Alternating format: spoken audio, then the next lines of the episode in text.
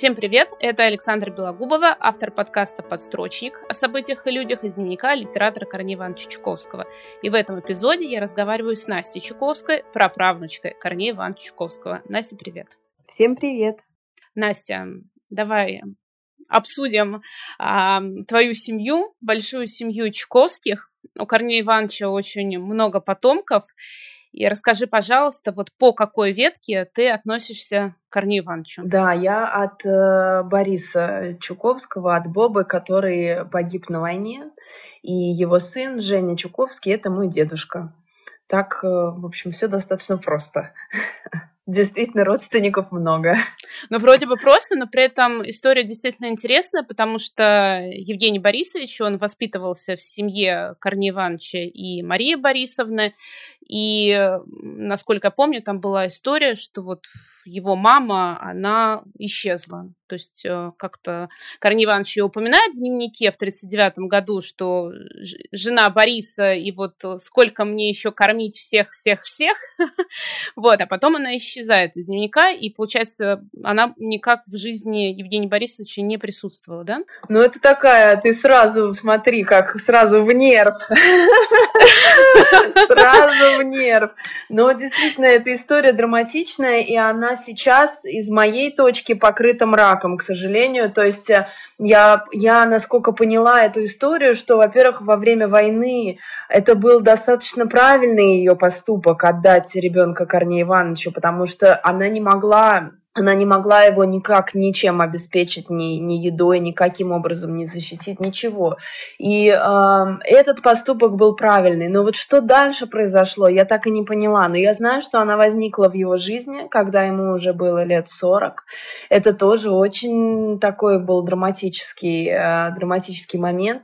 Я видела ее только один раз в жизни на его похоронах. Она его пережила. Это, э, да, я это помню. Но... Но я э, не под, как бы я, во-первых, была ребенком в тот момент, но вот я ее запомнила на этих похоронах, что само по себе очень такое событие, сама можешь представить, э, э, сложное, так скажем, и вообще похороны, то, как они устроены в России, это отдельная тема для обсуждения. В общем, я как ребенок просто запомнила, что все это очень тяжело, некрасиво, болезненно, с вмешательством, а тут еще была эта незнакомая мне совершенно женщина, которая, получается, пережила своего сына и искренне страдала из-за этого, как, как мать. Но действительно, вся эта история личная, она как-то для меня абсолютно до сих пор не ясна. Есть собраны, собраны кое-какие воспоминания семейные на ее счет. Их записала тата Наталья, да, Костюкова, получается, типа.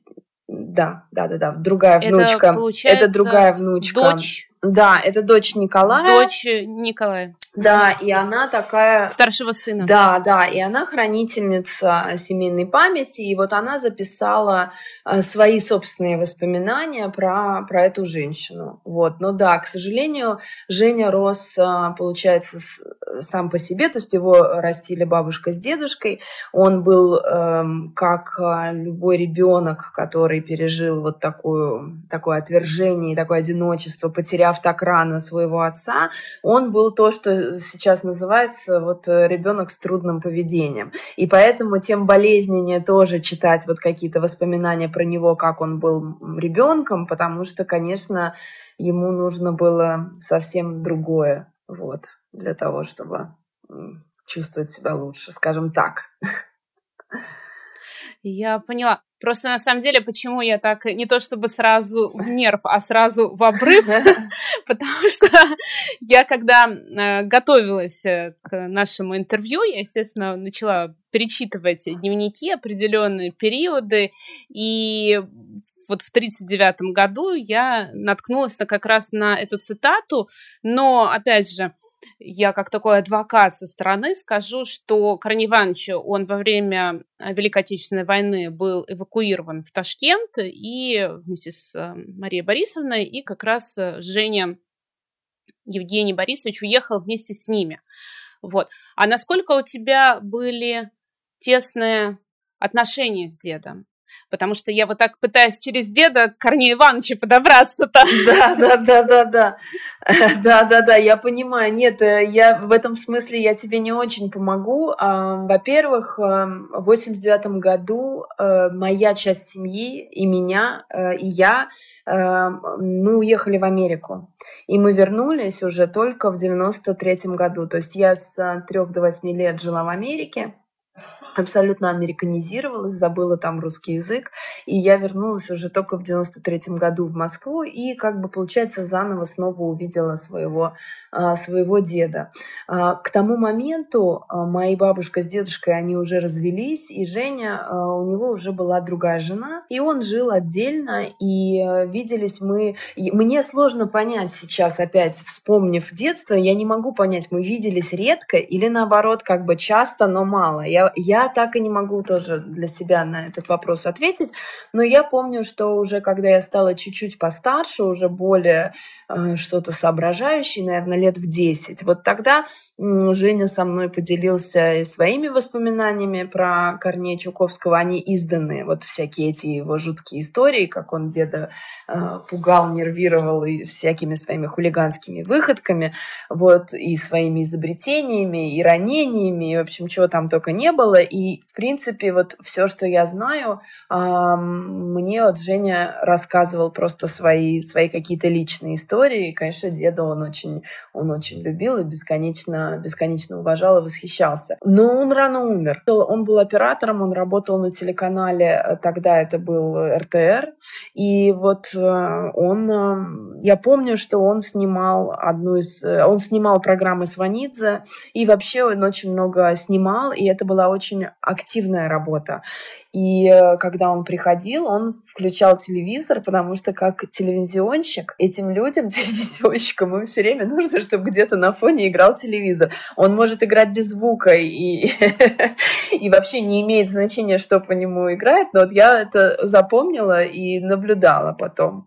Да, и, в общем, вот это вот я хорошо все запомнила. А скажи, пожалуйста, а сама ты читала дневники Чуковского? Тянулась у тебя рука? Да, я когда-то их читала. Да-да-да, я когда-то их читала, может быть, может быть, не целиком. Я читала еще Лидию Корнеевну Чуковскую. Благодаря Лидии Корнеевне есть вот сейчас это наследие, которое можно изучать и перечитывать.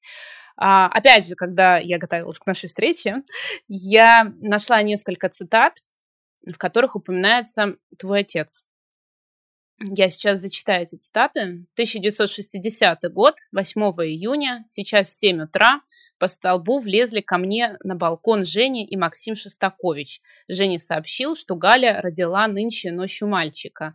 И от двадцать шестого июня шестидесятого года сегодня впервые видел своего правнука Андрея. Милая Галя, вполне спокойная Матрона, с гордостью показала мне и Жене Катаевой его крохотное милое тельце. Если твой прапрадед э, Корней Иванович Чуковский, то твой прадед – это композитор Дмитрий Дмитриевич Шостакович. Скажи, пожалуйста, да, скажи, пожалуйста, насколько ты близка к литературному миру, э, э, насколько ты близка к музыкальному миру, и вот в твоей жизни, там, в твоем детстве, в твоем становлении было больше музыки или больше литературы? Ты знаешь, здесь... Э... Здесь, наверное, по-другому надо ответить. Я, я больше из семьи Шостаковича, потому что так как бы так получилось. Не, я не знаю, каковы какие-то причины для этого, но так, так, так сложилось. Наверное, это потому, что сильная фигура бабушки. Знаешь, когда есть такой матриарх в семье, как-то все вокруг, как-то все вокруг и вертится. Плюс все-таки у меня был этот, скажем так, прерванный опыт, потому что, опять же, я, когда вернулась в девяносто третьем году, я была уже восьмилетним ребенком, который не имел ни малейшего представления ни про первого, ни про второго.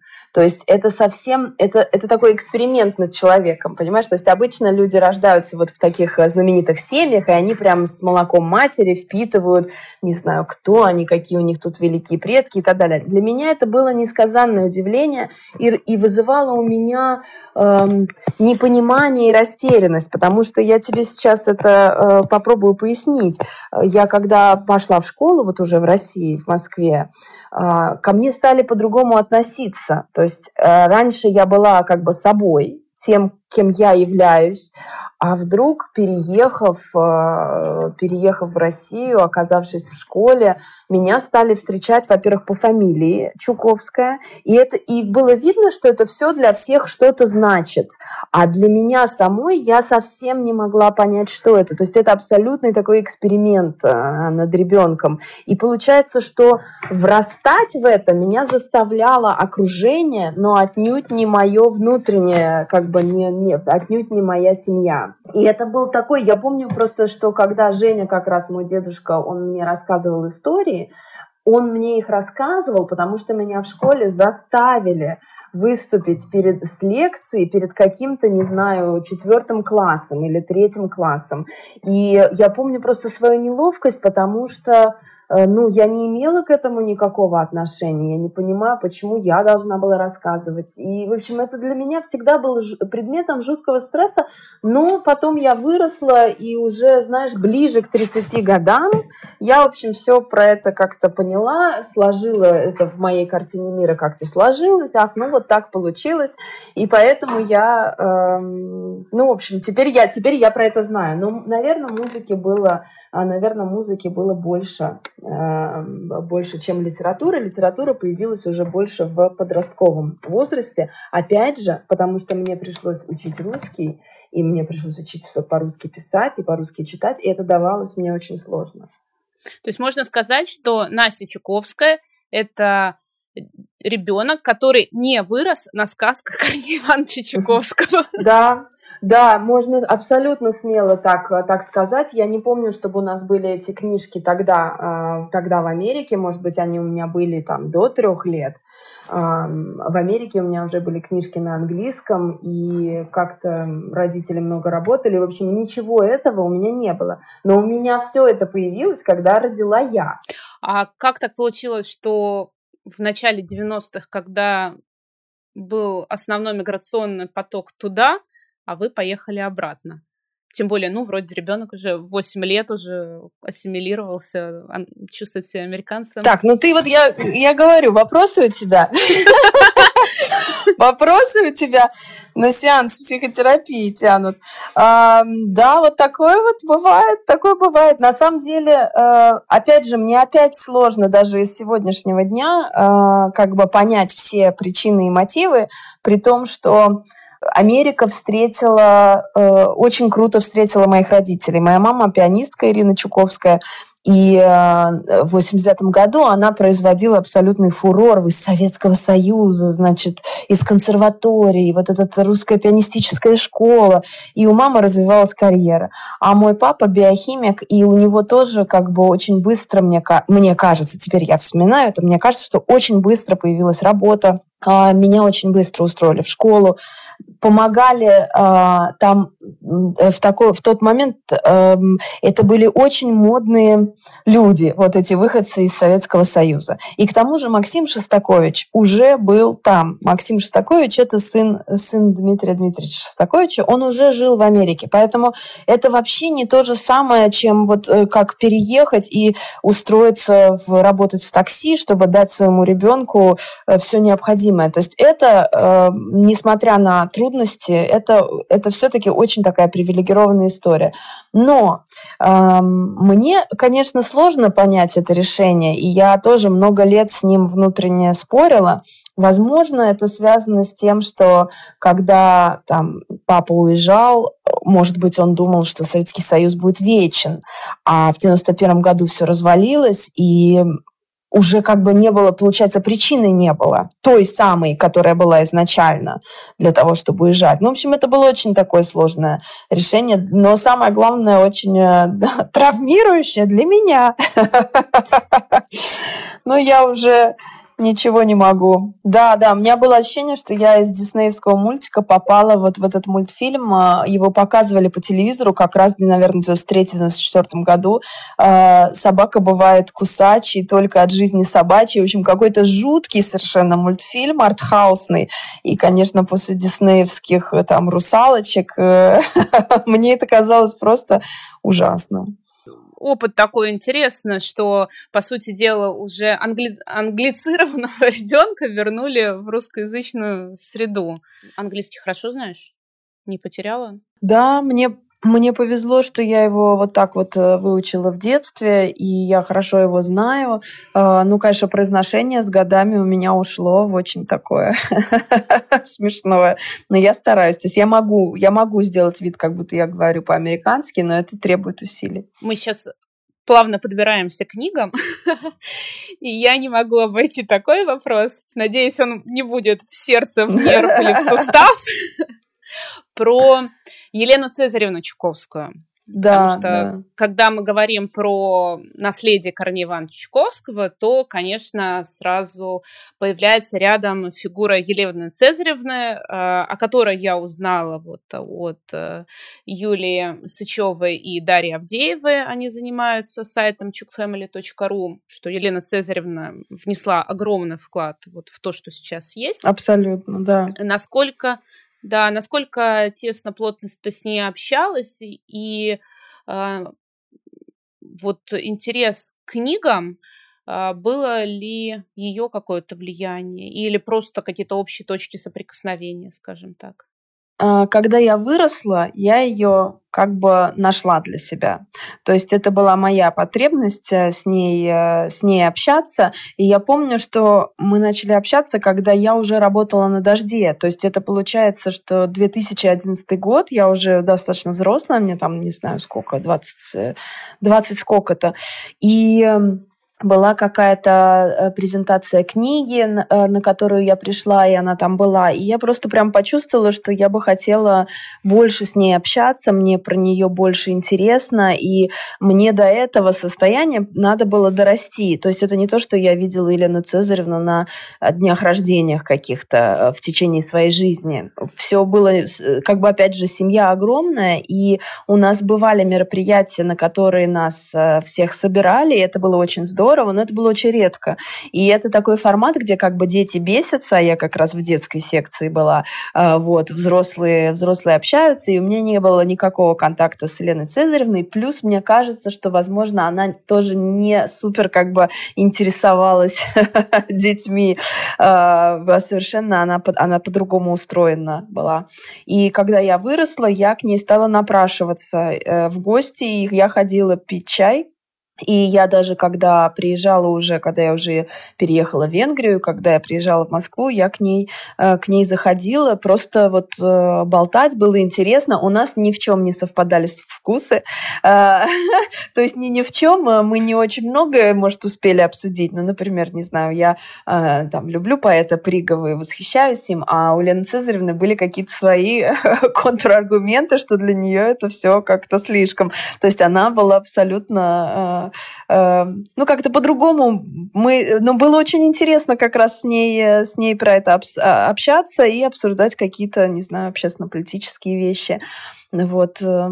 Было здорово. А по общественно-политическим вещам она была более склонна в какую сторону? Ну, она, безусловно, у нее мать правозащитница, и вообще вот эта защита прав человека. Это Лидия Корнеевна. Да, Лидия да, Корнеевна. Давай поясним, да. что это Лидия Корнеевна Чуковская. Да, да, да, поэтому я никогда ничего там людоедского от нее не слышала. Наоборот, большое сочувствие, большое сочувствие людям, которые оказались там под молотом каких-то, каких-то процессов. И я тогда, я тогда работала больше в журналистике, в медиа, и иногда она читала мои статьи, которые у меня выходили, и могла тоже прокомментировать. У меня был, была какая-то история, я записывала историю там, бездомной женщины, и вот как бы вот эту историю мы с ней, мы с ней тоже могли, могли обсудить. Не закрывалась от человеческих бед, но она была всегда очень-очень занята, в том смысле, что у нее была кипа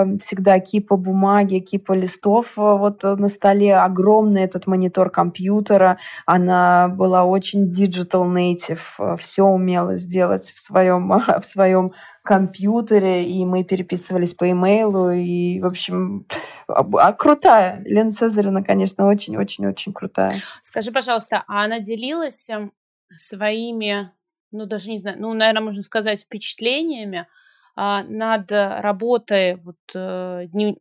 публикации дневников в пятнадцатитомник. Там есть дневники, которые вышли без купюр. И «Чукокола» — это третье издание, которое тоже вышло без купюр, как его задумывал Корней Иванович. Но в советское время оттуда было много убрано. Ну, определенные там люди, Замятин, Гумилев, в общем, все, кто были запрещены. А в последнем, как раз благодаря ей, вся эта информация, все эссе, все автографы, они были включены. Она вот высказывала какое-то свое мнение о работе над этой книгой, о писателях, которые появились в этой книге вот в последнем издании. Ты знаешь, ну вот видишь, в эти вопросы, в них надо было врасти. Я только помню, как она как бы кропотливо, кропотливо над этим работала, и какие-то более, не знаю, хозяйственные вещи, нежели, нежели вот... то, о чем, о чем ты спрашиваешь. Единственное, я помню ее... У нее была очень... Во-первых, тут надо сказать, что... ну, многие вообще в, в этой семье достаточно закрытые люди, э, в том смысле, что они редко делятся своими э, там, эмоциями, как бы вот этой своей эмоциональной внутренней жизнью. И, конечно, Елена Цезаревна, она как бы держала себя всегда с достоинством, и какое-то все-таки расстояние между мной и ей было, потому что я не, не, не самый ей близкий, э, близкий человек, и свалилась ей на голову уже, когда я выросла и приставала. И, и виделись мы все-таки редко. Но э, у Елены Цезаревны был такой подход, э, буквально, может быть, хирургический. Я, я, пытаюсь, я пытаюсь подобрать правильное слово. Э, бесстрастный, наверное. Вот, бесстрастный, очень э, нейтральный. Позиция человека-наблюдателя, который не обязательно будет высказывать, что он думает по каждому, каждому, каждому, каждому поводу. И вот это в ней было абсолютно воспитано. Причем я помню, что есть выпуск «Школы злословия» с Еленой Цезаревной. Я не знаю, видела ты этот выпуск или нет. Я его, я его рекомендую, и э, я даже как-то его пересматривала несколько лет назад. Э, там был такой вопрос э, про то, публиковать или не публиковать а, разные там архивы и дневники. И вот вспоминали... А, кого вспоминали? Канта, да? Кант не хотел, чтобы его, его книги публиковали, но кто-то все-таки его а, предал и опубликовал, и благодаря этому у нас есть Кант. По-моему, в общем, это, был, это было про философа, это было про философа этой истории. И вот а, Татьяна Толстая а, задавала вопрос Елены Цезаревны, что вот, а если вам бы сказать, сказали, что там вот этот дневник драгоценный, его надо сжечь и ни в коем случае не опубликовать. Вы бы как поступили? И Елена Цезаревна сказала, я бы сожгла. И вот это, вот это абсолютное как бы служение... Причем не своему представлению о том, что есть это дело, а представлению тех, чье это дело было первым, представлению Лидии Корнеевны, представлению Корнея Ивановича. И ведь она еще много лет работала с Солженицыным. Она была, по-моему, одним из его секретарей и была очень важной вообще в этой всей деятельности. В общем, у нее было вот это вот служение, но не, но не каким-то своим интерпретациям. И поэтому она старалась все делать максимально четко, взвешенно, объективно и не допускать никакого себя и никак, никакого своего отражения в том, чем она занимается. В этом смысле она абсолютно уникальна и не имеет, наверное, аналогов. Ну, это действительно так. Потому я действительно так, и я как сторонний человек с тобой соглашаюсь, потому что вот, ты говоришь, что э, люди были зам, закрытые в себе, а действительно Корней Иванович после себя оставил семьдесят лет дневников, и в том числе достаточно личная информация, плюс еще опубликованы письма, и это тоже такое...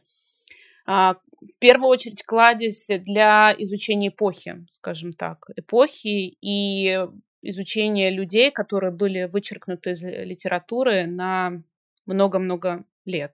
Вот. Хорошо. Как так вышло, что Настя Чуковская, которая, детство которой прошло в Америке, которая стала журналисткой, журналистом, в итоге пришла в, к книгам, в книжный бизнес? Насколько я помню, ты работала в издательствах и занималась, поправь меня, если не так, просвещением, продвижением детской литературы. И не только. Прежде всего у нас на телеканале «Дождь», где я вот так получилось, что выросла, у нас там была программа «Книги» с Николаем Александровым. И, конечно, то, как, как Николай Александров вообще рассказывал про книги, как он описывал их, как он, какие детали он доставал из них и из как бы жизни этих литераторов, о которых шла речь, это было, это было абсолютное наслаждение. И благодаря этому я знала все издательства, какие у нас только вообще бывают, потому что мне присылали книжки, я их пыталась впихнуть Коле, Коля решал, какие он берет, какие нет, и в том числе детские издательства тоже присылали свои книжки, и я с большой любовью делала эту программу. Уже позже, уже когда я жила в Венгрии, я начала работать в издательстве «Индивидуум», и вот мы его строили буквально с нуля, и издавали нон-фикшн-литературу для взрослых. И сейчас, вот я не знаю, надо это упоминать или нет, я вот пытаюсь понять, «Индивидуум» признан иностранным агентом или нет. Признан, я да, вот да, сижу да, да. и думаю, что когда я буду это монтировать, я просто добавлю вкладки, вставки, кто иноагент, да, кто экстремист. Да, да, да.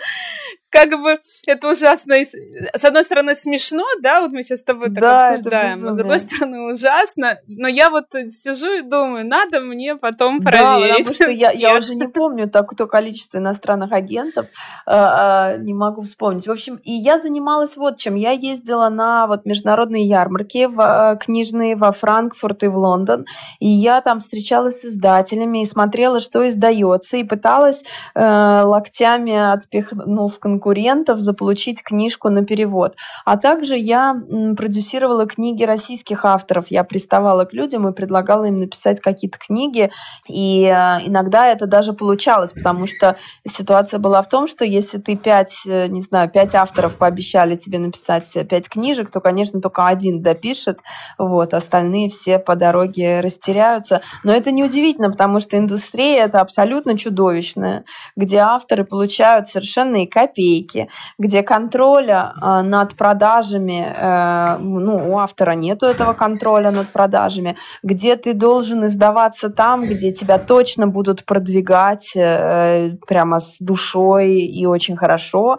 А так как это рынок монополизированный, и мы прекрасно знаем, кто является как бы главным игроком, и у какого главного игрока еще главные все магазины. В общем, все это очень такой специфический, очень специфический рынок. И я помню, что когда я начала работать в, в издательстве, меня поразило вообще, о, о каких суммах идет речь. То есть сколько получает корректор, сколько получает э, редактор. Тогда я помню, что кто-то платил пятьсот рублей за авторский лист, за корректуру. Авторский лист – это сорок листов а четыре. То есть это, это, это беспредел. И, конечно, люди этих профессий, корректоры, редакторы, часто берут себе, например, кучу-кучу книг, чтобы тяп-ляп, тяп-ляп, тяп-ляп, тяп-ляп все это отредактировать и, и откорректировать.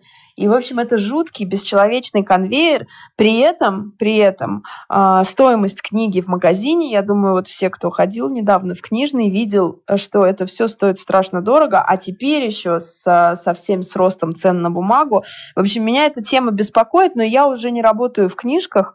Я бы мечтала, я бы мечтала когда-нибудь сделать детское издательство. У меня двое детей, и детскую литературу я стала от, открывать для себя только, только когда они у меня родились. И опять же, я очень боялась, я очень боялась повторения своей истории, что мои дети забудут русский язык. Они уже родились в Венгрии, и, в общем, вся эта тема, чтобы мои дети хорошо говорили, и мало ли что, мало ли что, была для меня важна, и, в общем, книжек у нас дома очень много, и это была целая, это были целые процедуры, в общем, я возила чемоданами детские книжки, и у нас до сих пор есть, вплоть до подросткового возраста, у нас все схвачено. Ты знаешь, как раз я все ссылаюсь, что я готовилась к этому интервью. Я как, я как раз тоже листаю, я молодец, для меня это тоже терапевтично. Вот, и просто опять мне показалась очень забавная параллель, потому что я наткнулась на запись в дневнике Чуковского, это, может, шестьдесят второй год, ну, где-то начало шестидесятых, что у него должна была выйти книжка, я могу сейчас соврать название, но, по-моему, «Живой как жизнь». Ее задерживают, потому что в стране нет бумаги. Круто. Вот, очень, ну, так, забавно. Да, и вот раз уж я тут ухватилась за параллель, вот в пятьдесят седьмом году Корней Иванович Пределкинин открывает за свои деньги библиотеку детскую. Библиотеку, да. Я все время об этом вспоминаю. Я не знаю, почему, особенно в этом году. То есть это все время возвращаюсь к этой библиотеке. Да, да, да. да. Я, к сожалению, в нее не попала, когда ездила в ноябре в Переделкино. Я и в дом не попала. Оказалось, все закрыто. Но когда я листала твой аккаунт в экстремистской сети, рассматривала. Я так понимаю, что называть нельзя, но я думаю, что все, кто захотят, они найдут твой аккаунт в экстремистской сети, благо у нас их только две, а не пятьсот с чем-то, как иноагентов. А ты в прошлом году открыла детскую или принимала участие в открытии детской библиотеки для э, украинских детей, детей беженцев, детей тех, кто уехал в прошлом году из Украины. Скажи, пожалуйста, как у тебя возникла эта идея, и когда ты осознала себя вот внутри этого процесса, не возникало ли у тебя, то есть вот этих а, флешбеков, возвращения обратно, то есть вот наследие вот это Чуковского, которое тебя догнало через столько-столько лет? В прошлом году я открыла, мне кажется, семь, поучаствовала в создании семи таких поп-ап-библиотек с детскими книжками на украинском языке. И я фандрайзила на эти украинские книжки. Мы их закупали, их привозили. Тут это целое дело, значит, что новая почта в Берегово получала эти книжки. Потом кто-то добрый, кто ехал через границу, привозил нам эти книжки. И, в общем, коробками была заставлена вся комната. И это было, это было терапевтично, потому что, опять же, в, я много занималась помощью беженцам, и это очень такие, ну, опять же, драматические, очень драматичные события, очень эмоциональные вещи. Мы два месяца проработали на вокзале по ночам, потом уже перешли к другим проектам, потому что не было такого потока на вокзалы, и это уже не требовалось.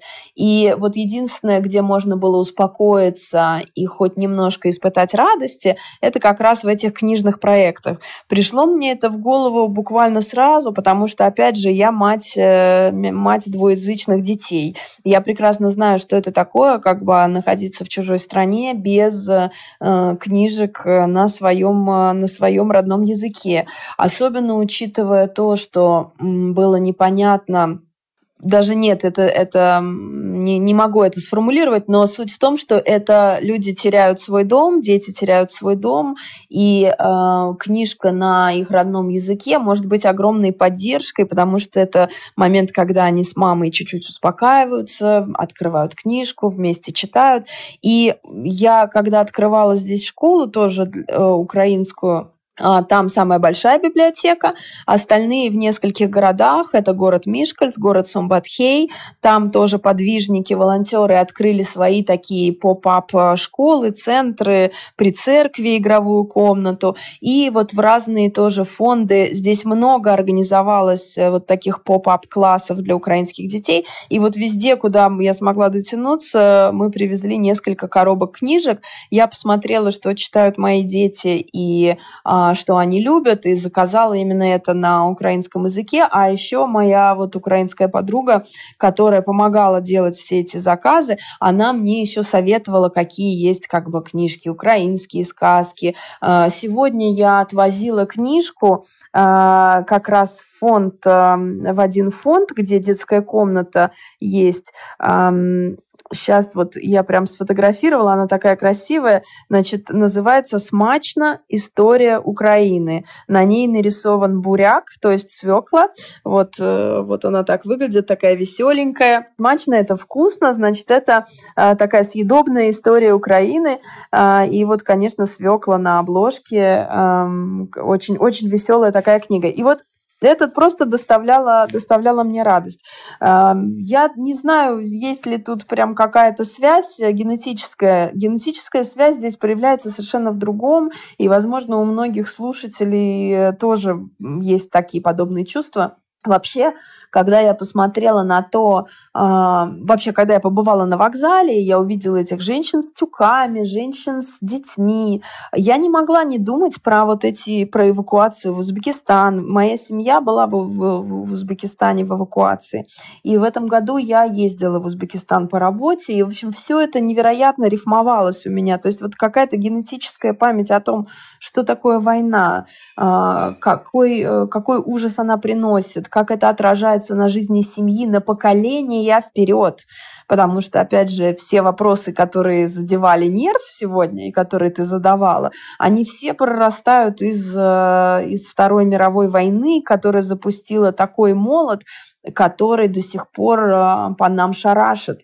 И это можно проследить. И вот в этом смысле у меня действительно был... Эм, я чувствовала какой-то даже не то, что контакт, я чувствовала э, узнавание и чувствовала огромный из-за этого... Эм, ну, стресс. Как, понятно, что это любому наблюдателю э, вообще настоящих событий тяжело на все это смотреть, но мне просто вот эти вот как бы уровень вот этих болезненных ощущений, он еще явно переносился. Я вот думала про то, что а вот мои как бы предки вот так же с тюками, вот эти женщины. Как вообще, я помню, что э, как раз у Лидии Корнеевны есть эти, это в воспоминаниях все, как, как она пыталась организовать быт, как, как я не знаю, дети все время бесконечно болеют, и каждый раз получается выплыть из какой-то очень плохой ситуации, потому что какой-то незнакомый человек, я не знаю, незнакомая женщина в э, Ташкенте вдруг отдает свою комнату и позволяет у нее пожить. Вот, это вот,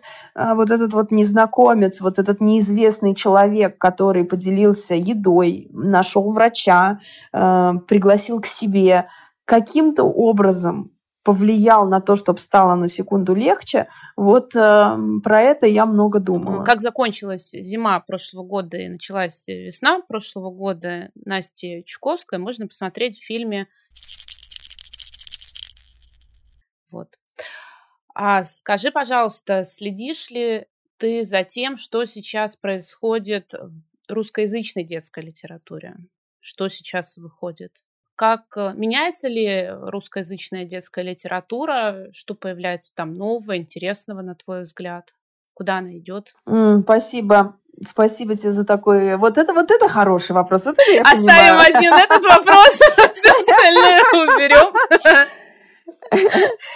Нет, остальные тоже были хорошие, но по-другому. Я где-то несколько лет назад завела блог в запрещенной сети. Да, я упоминала.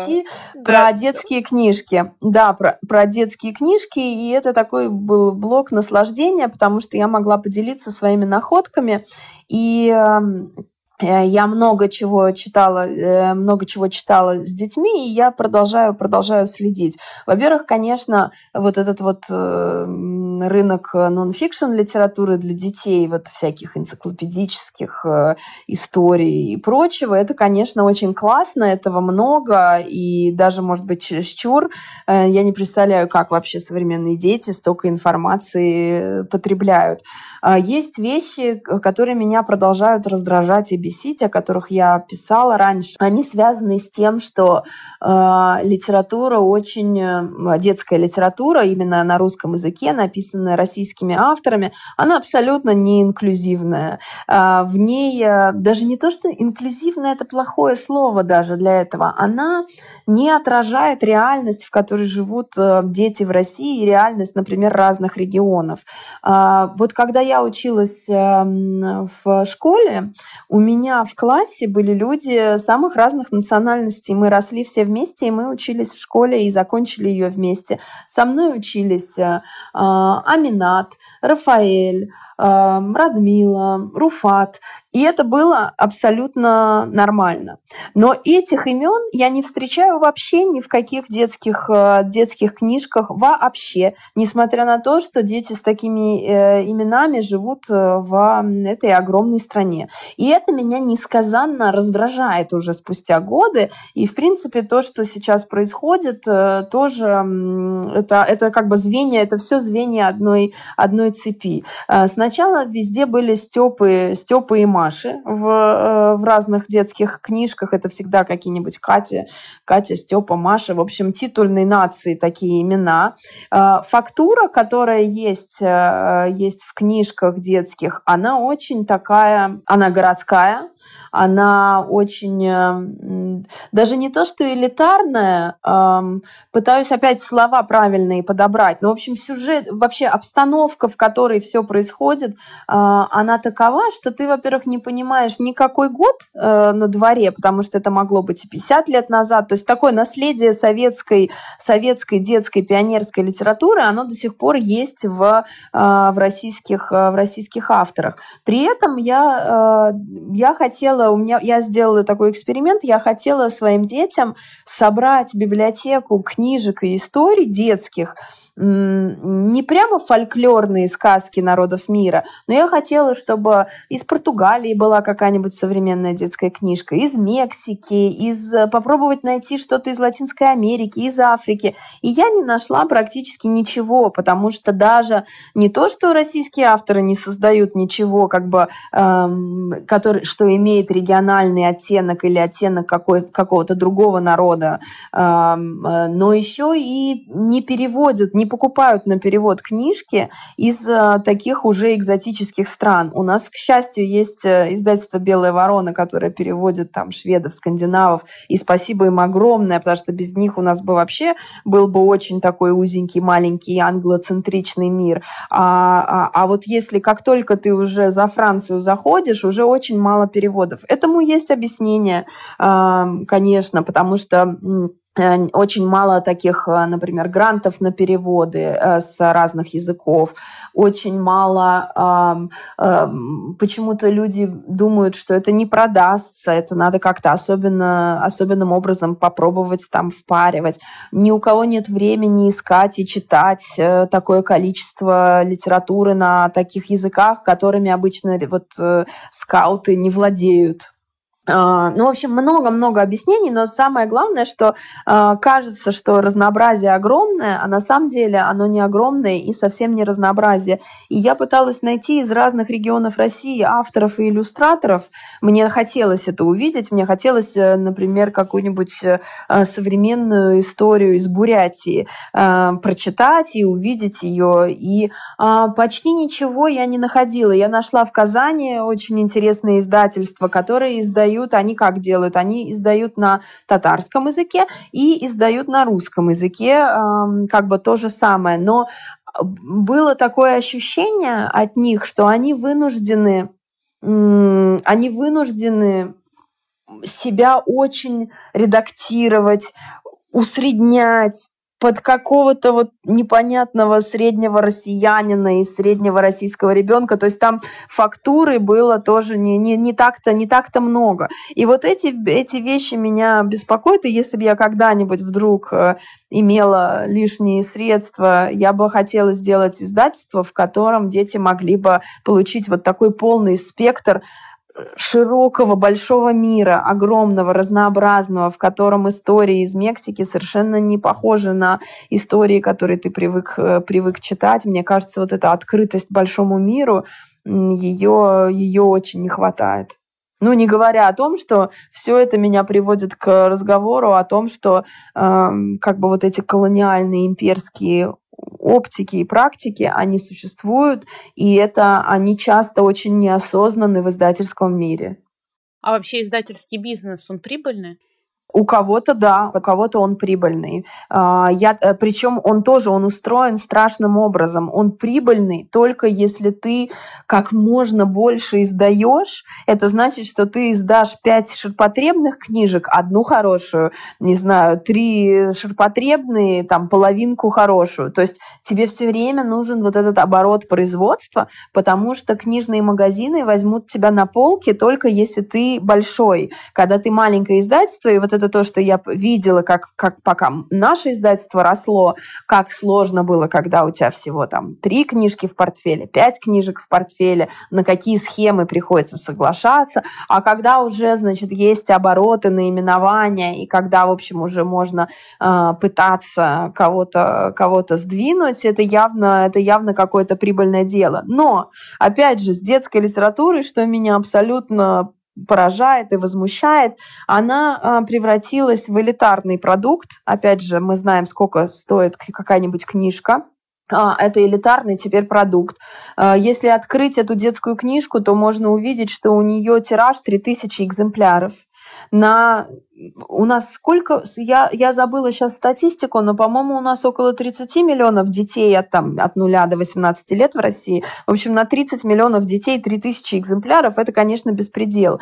В лучшем случае, если эта книжка становится бестселлером, ее еще пару раз издадут, но мы редко слышим о, о том, что какая-нибудь детская книжка, опять же, кроме Чуковского, которого тоже надо двигать с этого пьедестала, как бы главного детского автора. Он на дворе уже какой, две тысячи двадцать третий год, уже, э, уже хочется чего-то в дополнение, скажем так. Я не предлагаю полностью удалить, но в дополнение уже очень хочется чего-то, чего-то свежего, и хочется услышать, что какая-то книга пробила тираж, там, несколько миллионов экземпляров. Такого мы не слышим. Я знаю, что э, «Ответственный ребенок», например, Веры Полосковой, по-моему, там был тираж тридцать тысяч экземпляров. Вот эти цифры, тридцать тысяч, это неслыханные цифры в детской литературе, в детском книгоиздании, потому что обычно это три тысячи экземпляров, пять – это если вообще повезло. Хорошо, когда книжки переиздаются, но они... Это надо, в общем, вкладывать огромное количество труда в этот, в этот процесс. Понятно, что там Петсон и Финдус это, – это, это популярные книги. Но, в общем, вот такого, чтобы как-то российский автор смог, смог такого достичь, и издатели ему помогли в этом, такого я уже давно не слышала. То есть, когда ты говоришь о таких больших тиражах, я правильно понимаю, что ты... ориентируешься на опыт, на советский опыт, когда книги, детские книги издавались большими тиражами. Но, может быть, сейчас авторов стало больше, разнообразие больше, и поэтому, ну, невозможно... То есть раньше там, в среднестатистической детской библиотеке, ну, сколько было книг? Ну, были они, но не было такого разнообразия, не было книг с такими там иллюстрациями. Да, это хороший, это очень хороший вопрос, это, это отличный вопрос, потому что, да, меня тоже, меня очень интересует вот это библиотечное движение, и было бы очень круто, чтобы современные детские книги были в библиотеках по всей стране. Они не в библиотеках по всей стране, то есть есть издательства, есть библиотеки, в, ко- которые, в которых активные сотрудники, которые сами выходят на связь с издательствами и просят им прислать, и издательства обычно присылают. Но это все равно этих, вот этих активных библиотечных сотрудников, их знают. Это люди, которые годами делают, делают свою библиотеку, обожают свою работу, но на разных территориях нету никаких этих книжек, потому что у каждой библиотеки, насколько я помню эту проблематику, может быть, я где-то ошибаюсь или мои, мои знания устарели, но насколько я помню, у каждой библиотеки есть небольшой такой бюджет, бюджет, который они могут потратить на книжки. Для того, чтобы выбрать, какие книжки а, закупить, они должны узнать, что какие-то книжки интересные вышли. Обрати внимание, а, что у нас не осталось а, передач о книгах на телевидении. Я не смотрю телевизор. Вот, я тоже я не, не смотрю. Могу тебе сказать. Я тоже не смотрю. Но я знаю, что больше нету вообще программ а, о книгах и о книжных новинках практически нигде, точнее, не практически нигде, а их просто нету. Вот последняя программа про книги, которую я помню, это, конечно, та, которую я делала на телеканале «Дождь», но потом там был какой-то телеканал «Общественное телевидение», вот там еще чуть-чуть рассказывали про книги. А, про книги очень мало рассказывают, и есть люди, которые даже и не знают, что книги на интересные им темы вышли, потому что это надо, а, как я, не знаю, подписаться на все издательства, все время смотреть какие-то каталоги. Этим обычные люди заниматься не будут. Это первое. Второе, это, безусловно, вот эта безумная цена. Это безумная цена, которая превращает это в элитарный продукт. И а, я абсолютно уверена, что могут быть какие-то интервенции, могут, могут быть, может быть какое-то фундирование, поддержка какая-то специальная для того, чтобы книга не стоила как, как бы золотой, золотой слиток. В общем, здесь это, это просто это многогранное, тут могли бы быть многогранные решения этому, этому вопросу. Плюс еще, опять же, вот эта вот а, тоже школьная загрузка какими-то часто не всегда нужными, не знаю, знаниями и предметами, а, которую, если бы немножко сбавить, то появится время и читать, и, и сделать из своей школьной библиотеки очень классное место, где можно отвисать и, и, и обсуждать с друзьями как бы прочитанное. Это все возможно. Но вокруг детских книжек до сих пор очень много каких-то стереотипов, начиная от того, что родители часто впаривают детям что-то из их детства, что абсолютно уже не соответствует времени и духу времени. Хотя сейчас мне сейчас очень сложно говорить на эту тему как бы в этом году, но я попробую. Или, или если... Да, или если ожидается, что как бы ребенок обязательно должен, должен читать прямо, не знаю, сам вслух с мучениями. В общем, это часто какой-то абьюзивный процесс вокруг, вокруг, вокруг чтения возникает. В общем, это, это, это такая многогранная, многогранная тема, но три тысячи экземпляров, это я по-прежнему считаю, это беспредел, это надо менять. И тут даже тут вопросы тоже в дистрибуции и, в общем, в каких-то ивентах вокруг, вокруг детских книжек. Я, я правда верю, что еще будет какой-то ренессанс детской литературы. Он не может не быть. Скажи, пожалуйста, у тебя дети ходят в русскую школу в Венгрии или в русско-венгерскую, или в венгерскую? Нет, мои дети ходят в чисто венгерскую школу, они говорят на венгерском языке, они очень, да, Иосиф в третьем классе, Ева в первом. А, просто у меня ребенок ходит в начальную школу, и я открыла, ну, иногда я с ним делала литературное чтение, вот, я просто открыла, и я поняла, что там классика, ну, вот там совсем да, да, классика, да, да, да, и да. Есть классика веселая в виде Саши Черного, а есть... Максим Горький, да, Толст... да, да, да, это Толст... как... Пушкин, вот, вот это обязательно Пушкин там есть. Вот, вот какое-то это, да. Я стараюсь не открывать, потому что, ну, мне скучно, и ребенку я понимаю, что скучно.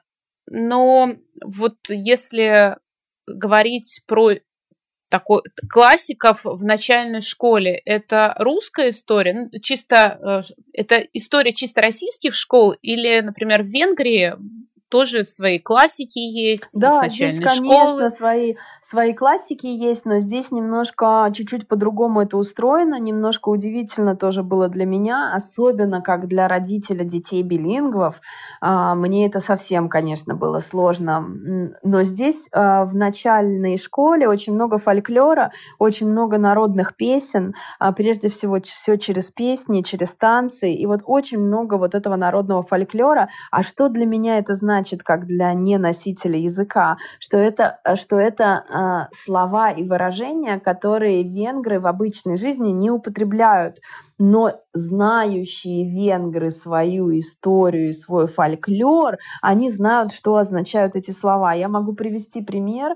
Э, можно из Чуковского привести пример, где надо, приходится детям объяснять, что такое калоши, что такое за кушаком, э, что, что, что, что это за предметы, что такое умывальник. В общем, что-то, о чем мы никогда не говорим, потому что этого больше не существует. И вот э, в первом классе и во втором здесь очень много и в учебниках возвращения к какому-то исконному венгерскому языку. И я-то на это с ужасом смотрю именно потому, что мои дети-то, это не их. То есть, с одной стороны, это их родной язык, но это их второй язык. И я представляю, как сложно, как это все сложно. И, конечно, будь там моя воля в учебниках, не знаю, по русскому языку, я бы все отредактировала, потому что Это, это есть отдельная тема, которой я занималась последние годы. Я изучала обучение детей-мигрантов, детей-инофонов. То есть те дети, которые, например, в российской школе не говорят по-русски. Такие дети есть в больших количествах. Учителя не знают, что с ними делать. И одна из тоже тяжелых таких причин, почему, почему это такая сложная задача, потому что вместо того, чтобы учить детей именно говорить по-русски, выражать свои эмоции, общаться с друзьями, э, так как есть нормативы, ГОСТы, э, тесты, контрольные и прочее, детей надо учить программе русского языка для начальной школы, что абсолютно не соответствует как бы их потребностям в первый, по крайней мере, школьный год. И это, это все надо менять, но для того, чтобы это менять, это надо как бы обсуждать, это надо признавать, это надо проговаривать вслух. А сейчас какое-то такое, такие темные времена, что это все, конечно, ушло на задний план. Я просто хочу обратиться к тем, кто будет или кто слушает этот эпизод. Если вы давно не читали Руслану и Людмилу Пушкина, откройте. Получите, во-первых, большое эстетическое наслаждение, потому что это абсолютно не детская сказка. А потом представьте, что вот это все нужно объяснить ребенку. Да, там сегодня, ты знаешь, так интересно, ты вспомнила про Руслана и Людмилу. Сегодня я открыла на Арзамасе тест на знание, значит, текста Руслана и Людмилы и обнаружила себя читающей абсолютно эротические, да. эротические... Спойлер, стихи. Настя, спойлер! И я вообще этого не помню про Руслана и Людмилу. Оказывается, ее этот Черномор украл. Во-первых, она была обнажена, потому что у них должна была быть брачная первая ночь. брачная ночь. Да, и, в общем, это действительно... Я не могу себе представить своих детей читающих. Это сейчас, и главное, они ну, не поймут этого, э, ничего этого не поймут, но я с удовольствием сегодня перечитаю. А, у меня вот какой вопрос. Задаю я его тебе, потому что у тебя фамилия Чуковская, но это имеет отношение к нашему разговору отчасти. В конце прошлого года, несмотря на то, что уже был объявлен шорт-лист, перенесли сроки подведения итогов конкурса имени Корнея Ивановича Чуковского. Перенесли на эту весну, и на сайте газеты «Коммерсант» я прочитала, что организаторы свое решение объяснили тем, что расширилась география конкурса. А у меня, знаешь, какой даже больше вопрос родился вот в контексте этого события.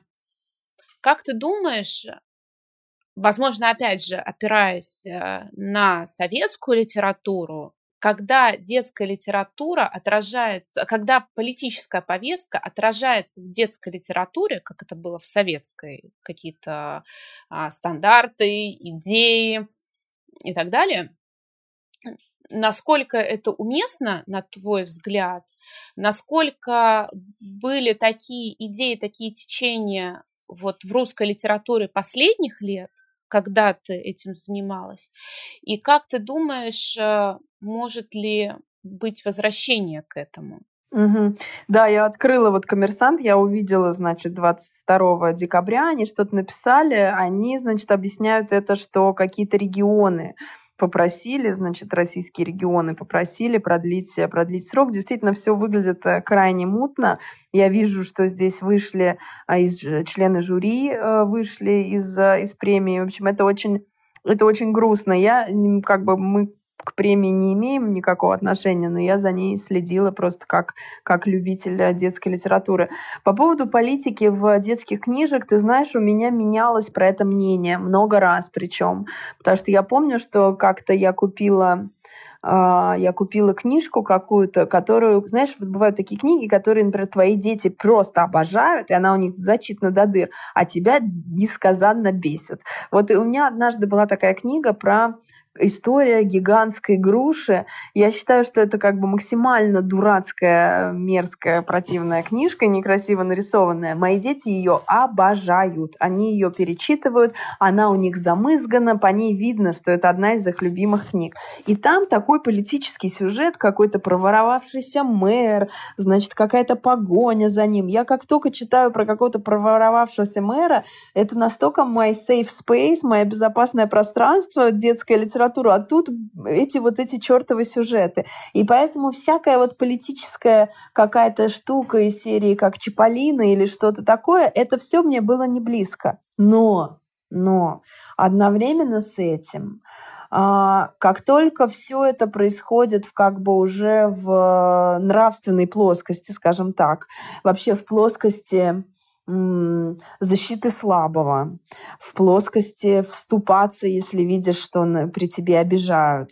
Как только эта плоскость поиска правды, которую пытаются скрыть, я при этом понимаю, что есть книжки, которые ты можешь, ты действительно их можешь очень по-разному интерпретировать. Ты каждый раз их читаешь, вот, например, как эм, «Щедрое дерево», эм, книгу. Ты ее можешь прочитать как э, триллер по экологии, а можешь прочитать ее как драму про взросление, а можешь как э, про, про материнство. В общем, это, это просто уникальные, это уникальные произведения. Поэтому, конечно, я Я знаю историю про то, что, значит, тараканище, тараканище, в тараканище видели Сталина. Это все, это все вполне, вполне возможно.